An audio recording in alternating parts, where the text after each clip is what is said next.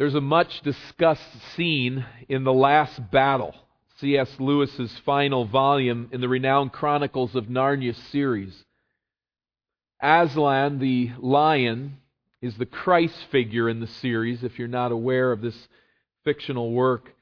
Tash is a hideous and evil false god.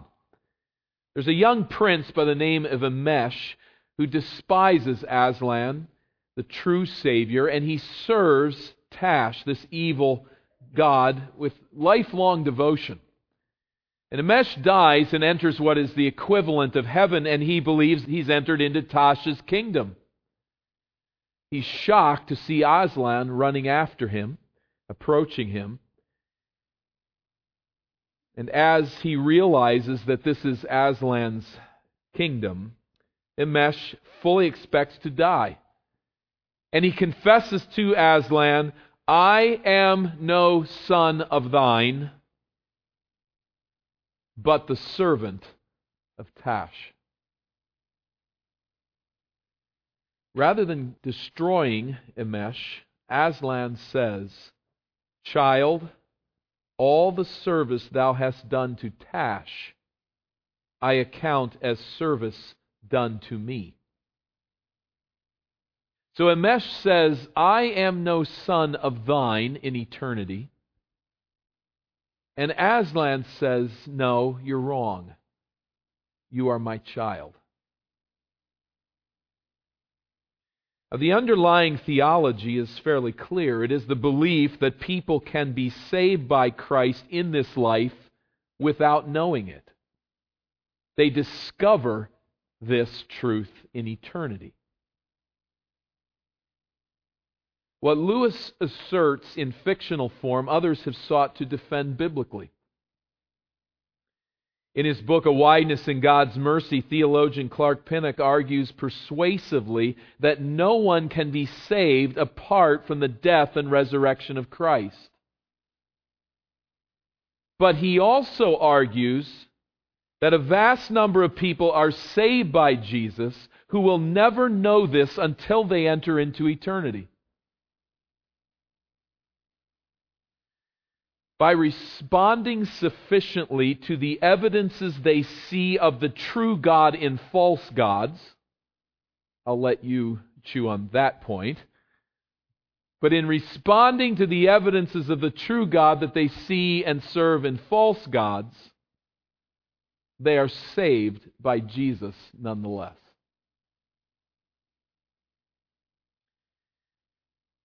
Pinnock's defense of the necessity of salvation through the death and resurrection of Jesus is articulate, it is well reasoned. I have it on file because it is a tremendous statement of that truth. But his defense of the idea that people are saved through Jesus without knowing it simply does not square with Scripture. This is an idea that can be articulated. In fact, it might make some parents happy as they read a fictional series to their parents that a lion doesn't eat a man. But with all of the fun aside, this is a very serious matter, and it is a matter that does not square with what the Bible teaches.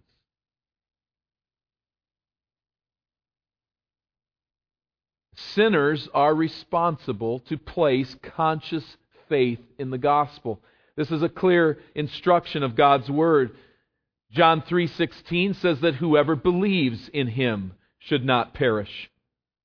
In John 3 and verse 18, whoever believes in him is not condemned, but whoever does not believe is condemned already, because he has not believed in the name of the only Son of God. It's not something that will be worked out in eternity. The condemnation already stands on the basis that one has not placed conscious faith in Christ. This is the teaching of Scripture. In John 6, Jesus says, For this is the will of my Father, that everyone who looks on the Son and believes in him should have eternal life.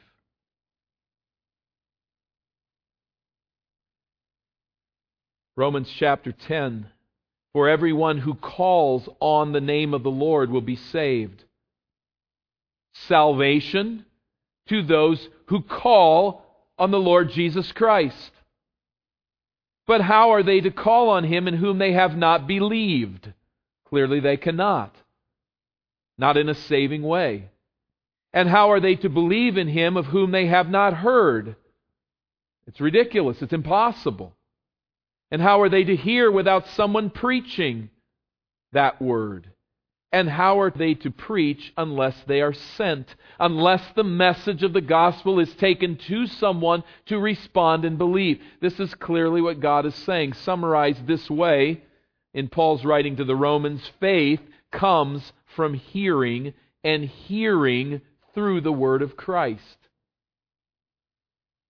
It is through the proclamation of Jesus Christ crucified and risen that saving faith is realized on the part of those who believe and call on the name of the Lord to be saved. John chapter 1 and verse 12. But to all who did receive him, there is many who reject him. But to those who receive him, who believed in his name, he gave the right to become the children of God.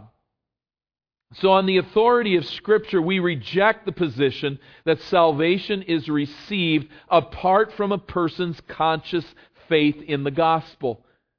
There must be the exercise of the will, the exercise of faith to turn from sin and to embrace Christ as Savior. People are not saved unknowingly. This is not something that will be discovered in eternity. The Bible simply does not declare such an idea. Sinners are held responsible to exercise their God given will in obedience to the gospel. Romans 10 and verse 16. They must choose to receive Christ as Lord and Savior. John 1 12. But having said this, the Bible also teaches that God sovereignly ordains all that comes to pass.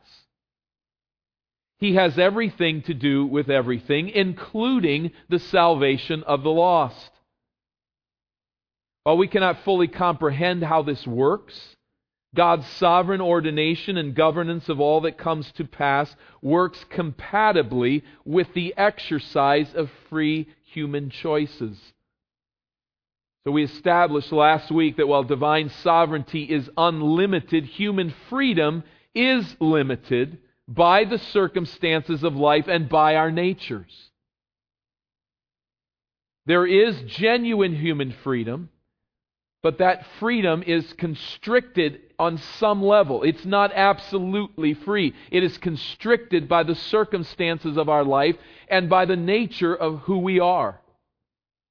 We will choose what we want when we are free, but what we want is restricted by who we are and by the circumstances of life. And I would submit to you then today that divine sovereignty and human freedom work no differently in the area of personal salvation. This is not a distinct test case. Salvation of souls works within this framework.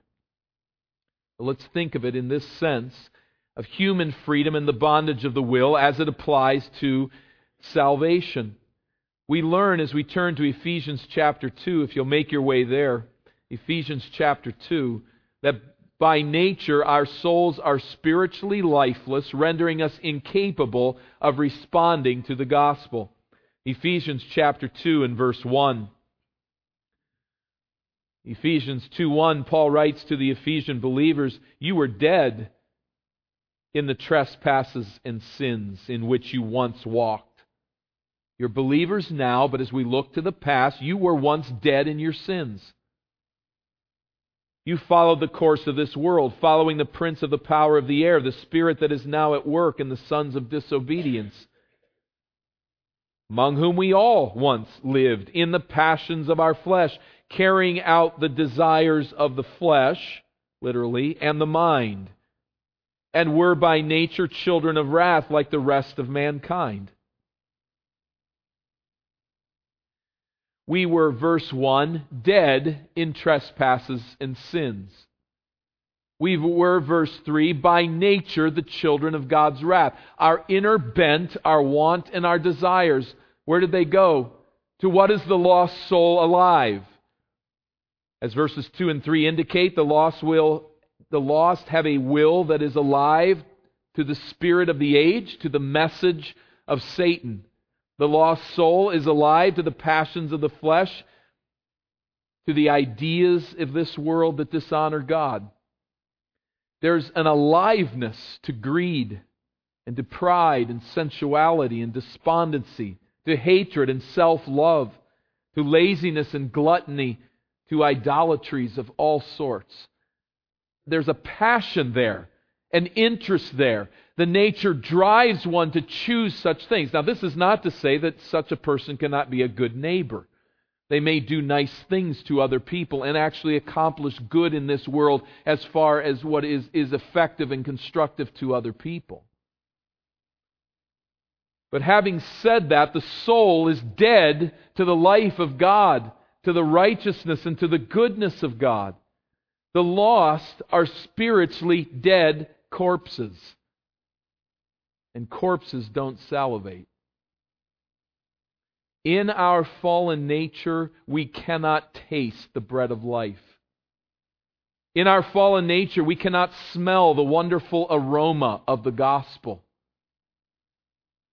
We cannot see the glories of Jesus.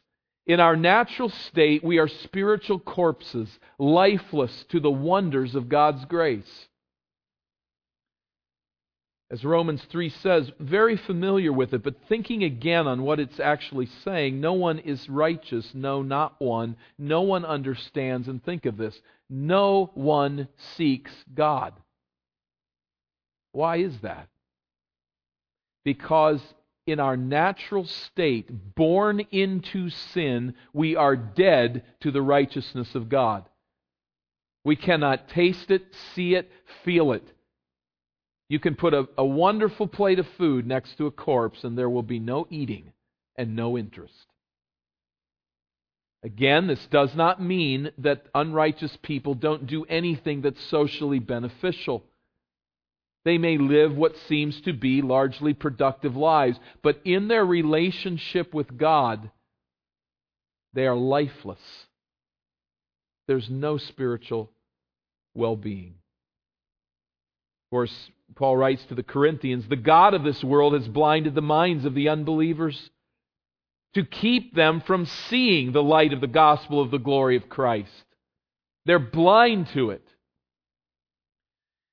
So, as we think of human freedom and its restrictions, human freedoms are always restricted by one's nature. Sinners have genuine freedom to exercise their moral will. They are responsible to repent and trust the gospel. However, because they are by nature in bondage to sin and Satan, left to themselves, they can only want to choose wrong in rebellion to God. We head then to a second heading, and that is divine sovereignty in the salvation of sinners. Human bondage because of sin we look then, secondly, at divine sovereignty and the salvation of sinners. How does the providence of God, the sovereignty of God, work out in the lives of these who are dead in sin?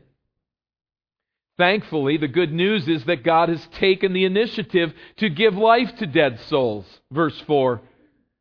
We know this but in capital letters and underline. What a wonderful but in this passage. This is who we are, lost in sin, incapable of responding to God because we're spiritually dead. However, but, verse 4, God being rich in mercy because of the great love with which He loved us, even when we were dead in our trespasses, made us alive together with Christ. That phrase, made us alive together with Christ, is the controlling statement of these first six verses. Really, down in some sense through verse 10, but particularly in these first six verses. We have been made alive together with Christ. Verse 5 By grace you have been saved, and raised us up with him, and seated us with him in the heavenly places in Christ Jesus. Now as we think on these glorious words, and I think if we know Christ as our Savior, there needs to be certain and specific affections of thanksgiving and rejoicing that this is who God is and what He's done for us in Christ. But as we look at these verses, we ask the question who initiates salvation? Paul's answer is not here, well, you know, me and Jesus kind of worked this out together. Jesus died and paid the penalty of sin, and I exercised my human freedom and my will, and I, I chose God. And together, kind of 50 50, we cooperated and, and made this work, and now I'm saved. No, the answer that Paul gives is unabashedly one sided. God made us alive with Christ. We are dead in sin. God made us alive. So, nowhere is there any self congratulation going on in this passage for choosing Christ. Paul points to the grace of the God who is rich in mercy and who is great in love, so as to make dead souls live.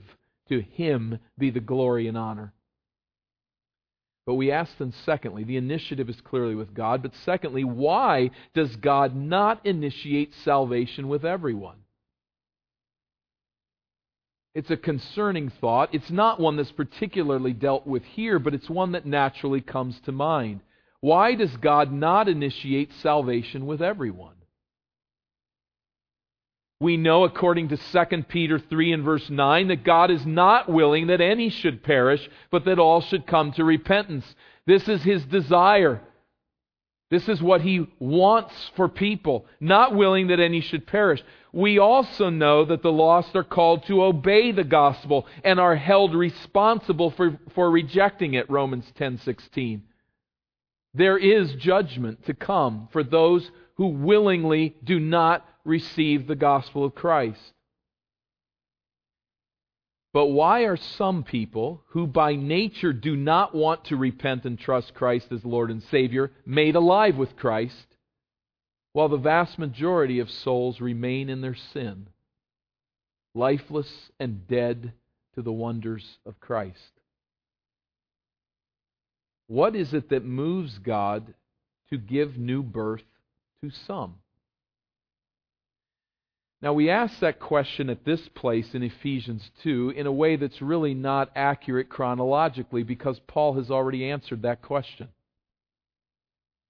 In fact, I think it is instructive that he addresses that issue first in the book of Ephesians. So we note as we go back to chapter 1 that God's initiative is based on his predestination of some to respond to the offer of life. Now, this is not my idea. It's not the way we as human beings would tend to put it together. But as we humble ourselves and listen to what is being written, this is where Paul starts. Chapter 1 and verse 3. He writes, Blessed be the God and Father of our Lord Jesus Christ, who has blessed us in Christ with every spiritual blessing in the heavenly places. Spiritual blessings we enjoy as born again believers. He's talking about our relationship with Christ. The spiritual blessings that we enjoy as born again believers are rooted in the fact that God, verse 4, chose us in Him before the foundation of the world. That's the grounding of these spiritual blessings. He chose us in Him. When did He choose us for salvation? It is not, you'll note, when we received Him by faith. But rather, He chose us in Him before the foundation of the world. God's love is so great, one commentator has noted, not only will it never end, it never had a beginning. God's love is eternal in both directions. Why did God choose us? For what purpose or to what end does He save His people? Verse 4 says pointedly, the latter half of the verse, that we should be holy and blameless before Him. He chooses a people to become like Christ, to be delivered from sin, and to walk in righteousness. And then Paul, at verse 5, continues to stress divine sovereignty and salvation when he says that in love, verse 5, God predestined us. In Christ, He predestined us for adoption through Jesus Christ. He predestines us for adoption through the work of Jesus Christ. Why did God predestine people to be saved? Well, many answer that God saw into the future that people would choose him, and God predestined those people unto salvation. In eternity past, God looks forward. He identifies those who will respond in human freedom and choose Him, and He predestines them. Now, this answer seems to resolve some problems, particularly the problem of fairness. If God looks into the future and saves the people who will choose Him, then you resolve the disconcerting idea that God chooses some and not others for salvation. The problem is with that solution is that it's not what the text says. Nor does any other text of Scripture. This is a rational imposition upon what this passage says, or any other like it. And for obvious reason, and perhaps every one of us in this room held that idea on some level at some place in time. But when we ask the Apostle Paul, what was the driving force behind God predestinating people for adoption as his children? He answers in verse 5 that it is all according to the purpose of his will. It is the will of God from eternity past that leads him to predestine people unto salvation. That's what the text is saying. It is according to the purpose of His will. It is to the praise of His glorious grace. I really cannot see it any other way in light of this text and others like it. If God looked into the future and based predestination on what He foresaw would be the purpose of our will, then we should get the praise. We have to get the praise. God stands back in eternity past. He sees who will choose to receive Him as Savior. He predestines them. What is it at the heart of this that moves us to be saved? It is our will, it is our choice. And so we should receive the praise. We are, on some level, smarter than other people. We are, on some level, better than other people. We are, on some level, maybe just lucky. And certain circumstances were just right that we receive the gospel. In the end, on some level, it is we who would be praised because salvation would be based on the purpose of our will. This is radically different than what Paul says. It is according to the purpose of His will, His sovereign choice to choose people for salvation. He chose a world in which sin would be, in order that by rescuing us from it, we would be able to see the glory of His grace and His love and we would enter heaven, chapter 2 and verse 7, not congratulating ourselves for having responded to the gospel in human freedom, But we enter into eternity proclaiming the mercies and the glories of a God who chose us by grace alone. And we notice how this emphasis on God's purpose continues to flow through the passage. All of this, verse 6, to the praise of His glorious grace, with which He has blessed us in the Beloved, in Him, in Christ. We have redemption through His blood, the forgiveness of our trespasses, according to the riches of His grace, which He lavished upon us in all wisdom and insight, making known to us the mystery of His will, according to His purpose which he set forth in Christ as a plan for the fullness of time to unite all things in him, things in heaven and things on earth. So we notice in verse 9 the emphasis again on God's will and God's purpose. In verse 10, that will and purpose includes everything everything in heaven, everything in earth. Now notice verse 11. In him, then, we have obtained an inheritance having been predestined according to the purpose of him who works all things according to the counsel of his will. So, verses 10 and 11, with their universal scope, are a powerful, succinct support to the doctrine that God ordains all that comes to pass and governs everything according to the purpose of His will. But I'd like you to focus on something here. Notice that this universal emphasis, all things in heaven and on earth, conforming to the counsel of God's will, this universal emphasis is found in a context that highlights what? It highlights the salvation of individuals.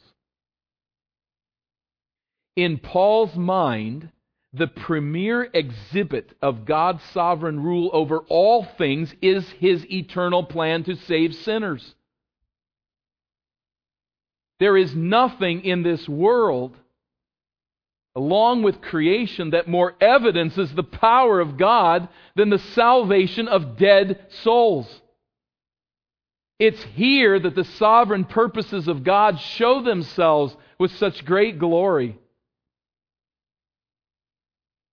But here is what is so ironic. Ironically, what this text sees as the quintessential display of God's sovereign rule over all things, namely the salvation of souls, many Christians remove to the periphery of God's governance. The salvation that displays God's sovereign purposes is moved outside of the center and really has very little to do with God's governing providence in, many's, in many people's view. Why is that? Well, they're so anxious to protect the doctrine of human freedom and responsibility that they downplay God's predestination and election of individuals to salvation. This de emphasis is out of line with Scripture and entirely unnecessary if we remember that human freedom and divine sovereignty are fully compatible ideas. No one should relinquish the idea of human freedom. No one should relinquish the idea that people must respond to the gospel. But this idea of our response to the gospel should be at the very center of God's electing purposes. People respond freely and willingly to the gospel because God has enabled them to do so. This is what Paul is saying very clearly. There's others going perhaps a slightly different direction, which say that God merely elects a plan. That the predestination and election in view here in Ephesians 1 is about electing a plan to adopt people and to save them. Well, God certainly has done that. A plan is certainly part of the process. But notice verse 3. It says, He blessed us. Verse 4, He chose us. Verse 5, He predestined us.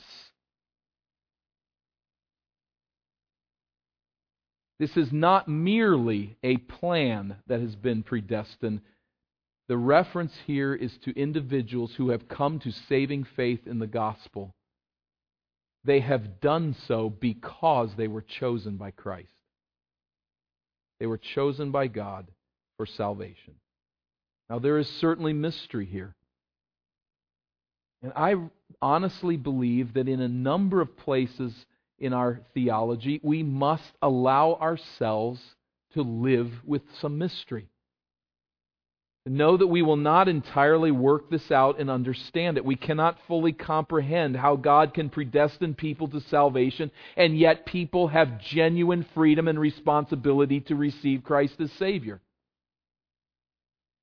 But as we labor to bend our minds to this reality, it is important that we consider something very carefully. We must not lay down the truth that people must respond to the gospel. But having said that, we must also recognize the priority of God's initiative over human choice in salvation. I say this in order to try to be faithful to the way that the Bible speaks on these matters because the human will is naturally in bondage to sin and Satan, because the whole purpose of salvation is to demonstrate the glory of God, the Bible consistently prioritizes God's initiative in salvation over human initiative. Said more simply, the emphasis of Scripture falls on God's choice of us, not on our choice of Him, as real as that is as important as it is for sinners to exercise their will in trusting Christ as Savior. But when we hear the words of Scripture, when we look at how it is laid out, the emphasis falls on divine sovereignty and initiative, and we need to come to terms with that. The commands of God and the judgment of God are rendered meaningless without human freedom. However, we must also stress what God stresses. John 1, verses 12 and 13, let's consider again. To all who did receive him, in contrast to those who reject Christ, who believe in his name, and we see there the human element, they receive Christ. They believe in his name. He gave them the right to become the children of God. We notice here that they do not earn the right to become the children of God. Because of the exercise of their freedom, because they chose to repent and receive Christ as Savior, they've now earned the right to become children of God. Not at all. To those who respond, He gives the right. It is a gift of God. And notice what it says here that they are born not of blood, nor of the will of the flesh, nor of the will of man.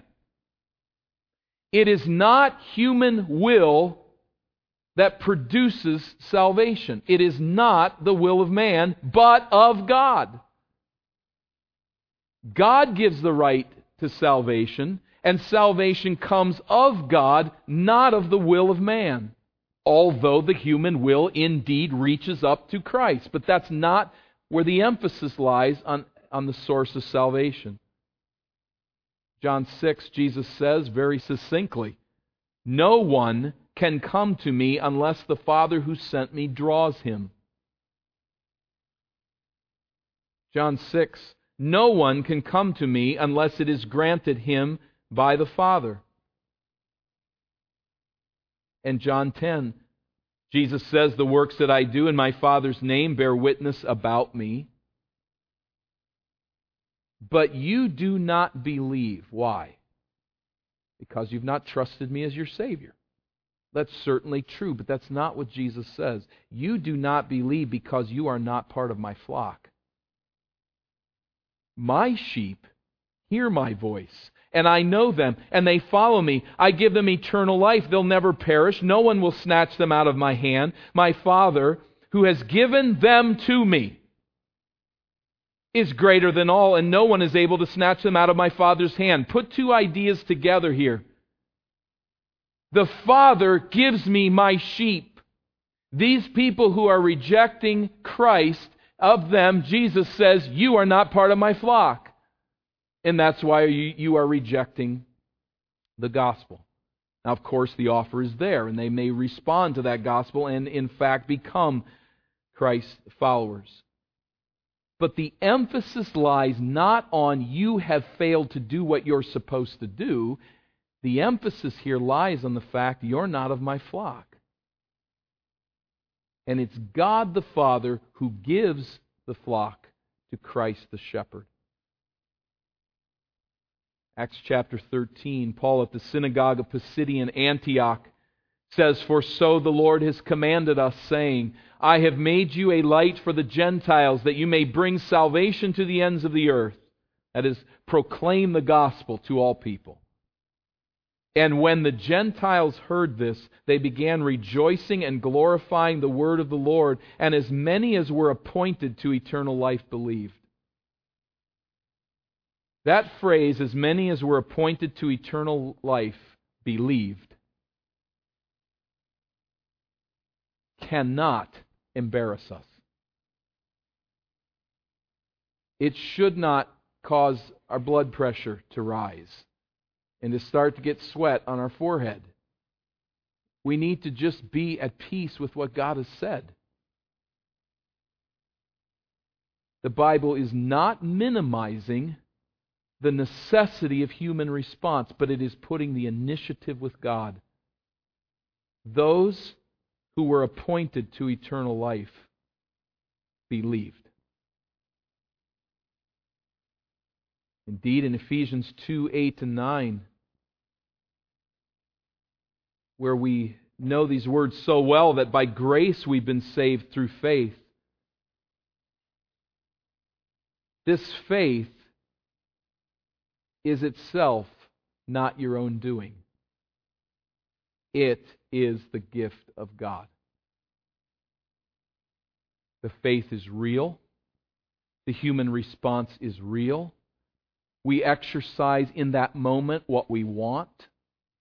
But that faith and that decision to choose Christ as our Savior is itself a gift from God. The initiative is with Him.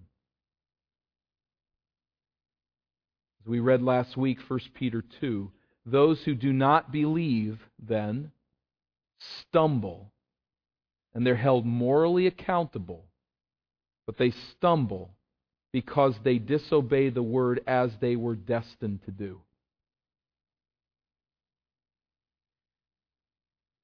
We'll pick up, by God's grace, the natural objection to that statement next week. I want to simply establish here for our thoughts that in light of these texts, it seems particularly dangerous to so emphasize the freedom and responsibility of man to repent and believe that we minimize the initiative and sovereign purposes of God in salvation. We must be cautious there. And all of this said simply in light of what the Bible reveals and what it says. We need to come as little children and listen to what God is saying. We must be careful not, as little children, to rationalize away what God is saying. For those of us who are parents, it kind of gives us the willies sometimes when we hear our children talking about why mom and dad think this or that is right, or why they're doing this or that.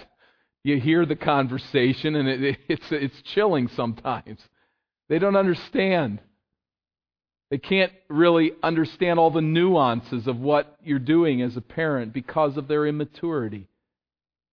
We serve a God of infinite wisdom and power. While we may not be able to entirely grasp this matter, it is dangerous for us to minimize what God has said. It is our calling to simply yield to the Word. Take your time, work yourself through it, be patient, but always be guided by the Word, by what the Scriptures say. Now, as we think on human responsibility, what does this say to us? Let's go back to where we began this morning. And when it comes to evangelism, I think what we need to understand from what Scripture teaches is that it is right and appropriate to give a strong and earnest appeal to the lost to respond to the gospel. They are responsible to do so. They will be judged for rejecting Christ. And we should come then with earnest appeal, with love in our voice, and with strength in our spirit to call people to repent and turn to Christ the Savior. This is never a slight on the sovereignty of God inherently. It may be in the words of some, but it doesn't need to be. We should appeal to the will. We should appeal to a person's responsibility. We should proclaim the gospel and say, You must be born again. If you do not know Christ as your Savior and the Spirit does not bear witness that you are a child of God, let me talk directly to you and say it is very dangerous at this point to say, well, I don't think God has elected me. I don't think I've been chosen by God for salvation. Let me say as carefully as I can you have no idea whether that's the case or not. The fact that you've not come to understand the wonder of Christ crucified and risen does not mean that you will not come to that place.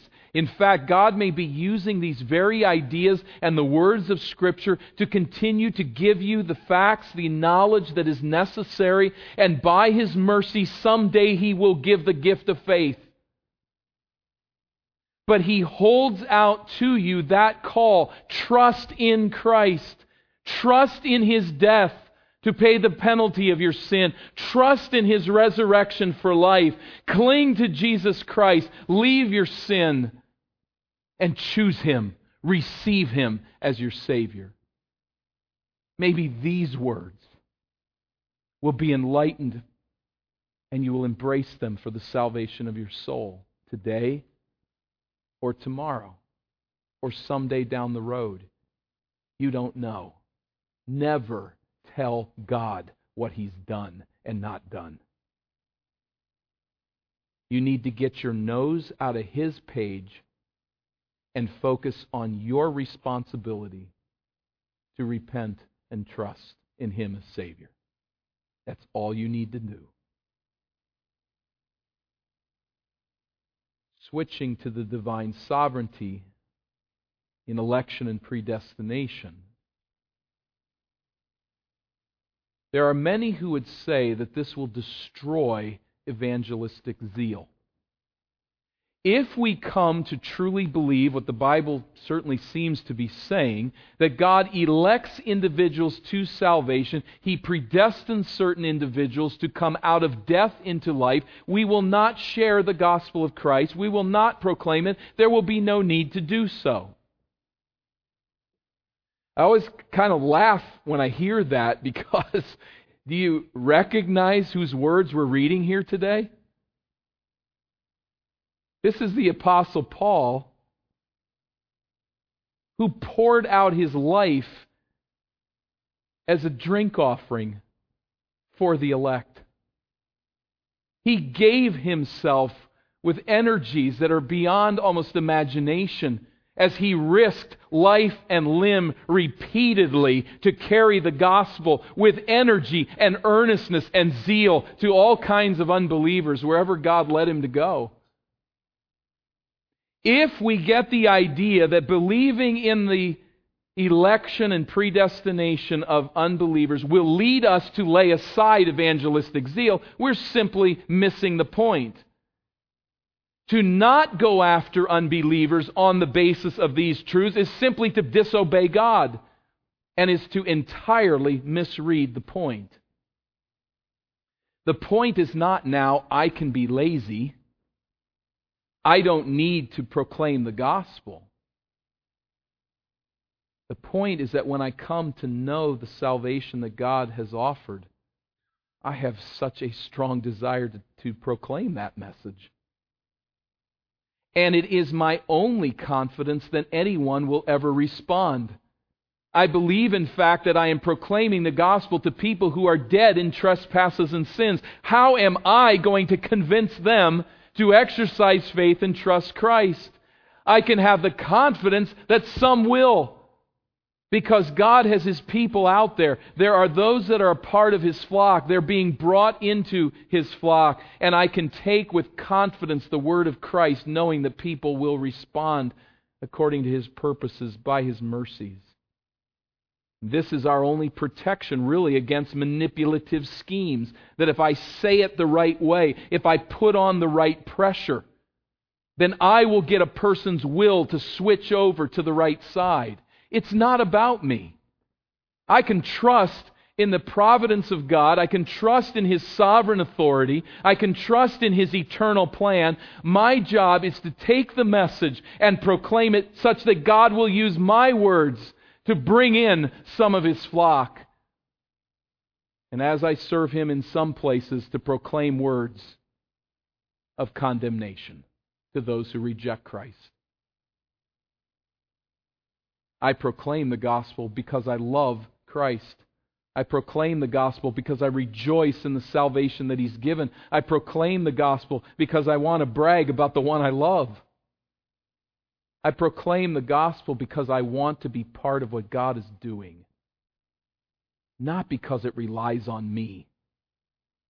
So the laziness response is simply the opposite end of the response that relies totally on self to manipulate and to do the right sales pitch. They're both of the same source. They are saying that salvation really rests on our argumentation.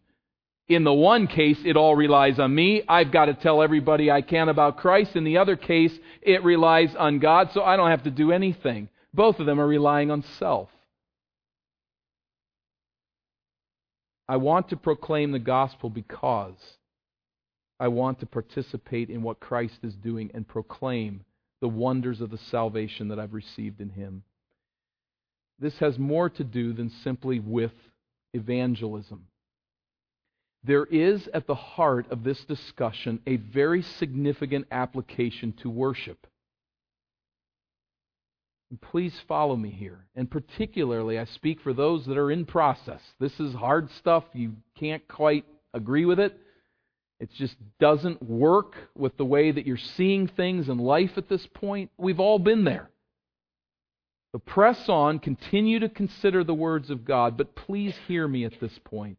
This is not an academic debate. That's not what the election of God is meant to lead to.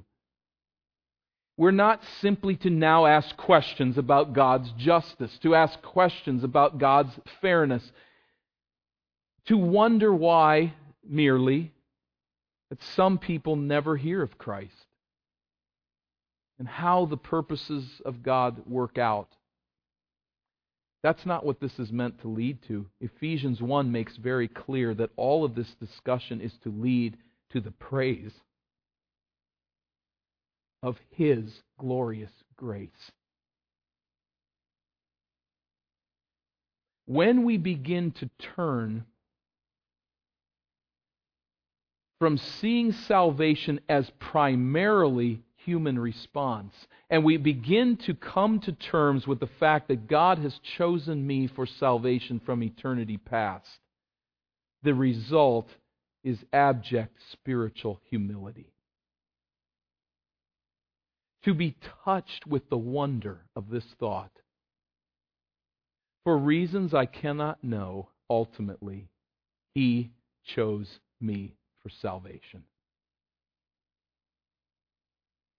There is no answer in me as to why He did that. There's no answer but grace. There's no answer but His love and it produces within us a sense of full security. I am His not because of what I figured out. I am His because of His eternal choice. And so I am His and secured in Him forever. Because He is working out His purpose in me. I don't deserve one ounce of that grace. It is all of grace. As we come to see that, the message of election and predestination humbles us. It brings us to our knees. It brings a new joy to our heart, a new confidence in God. It brings a humility. And it brings us together to worship this glorious grace of Christ. We don't come together then and assemble together as a church that's really centered in pride, self congratulating ourselves for having chosen Christ, believing that evangelism depends on us and getting people to change their will. We come with the sense that in the wonder of it, in the depth of reasons we will never fully plumb, God chose me as his own.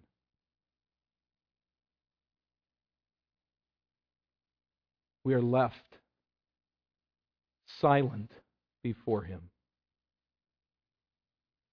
until that silence gives way to pure praise for his glorious grace.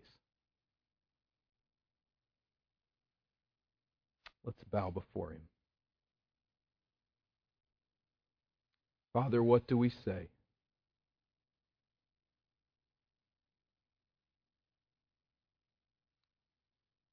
We simply praise you as believers in Christ that there was a day when the gospel was made alive to our souls.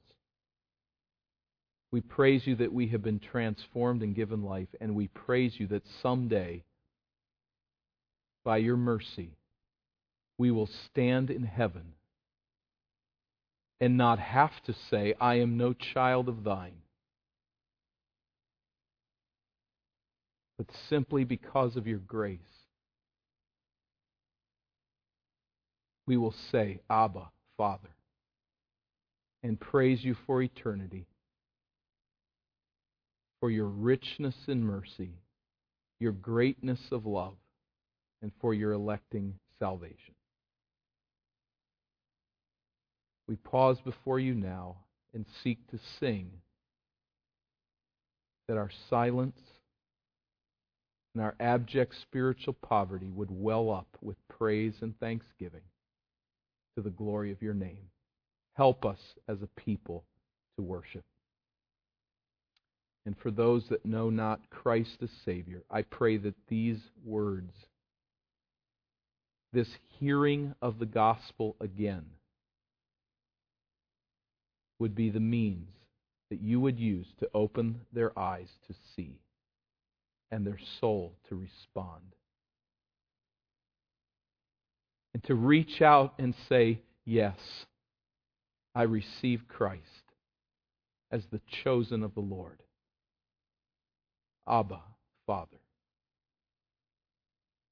We lay these requests at your feet in the name of our Savior. Amen.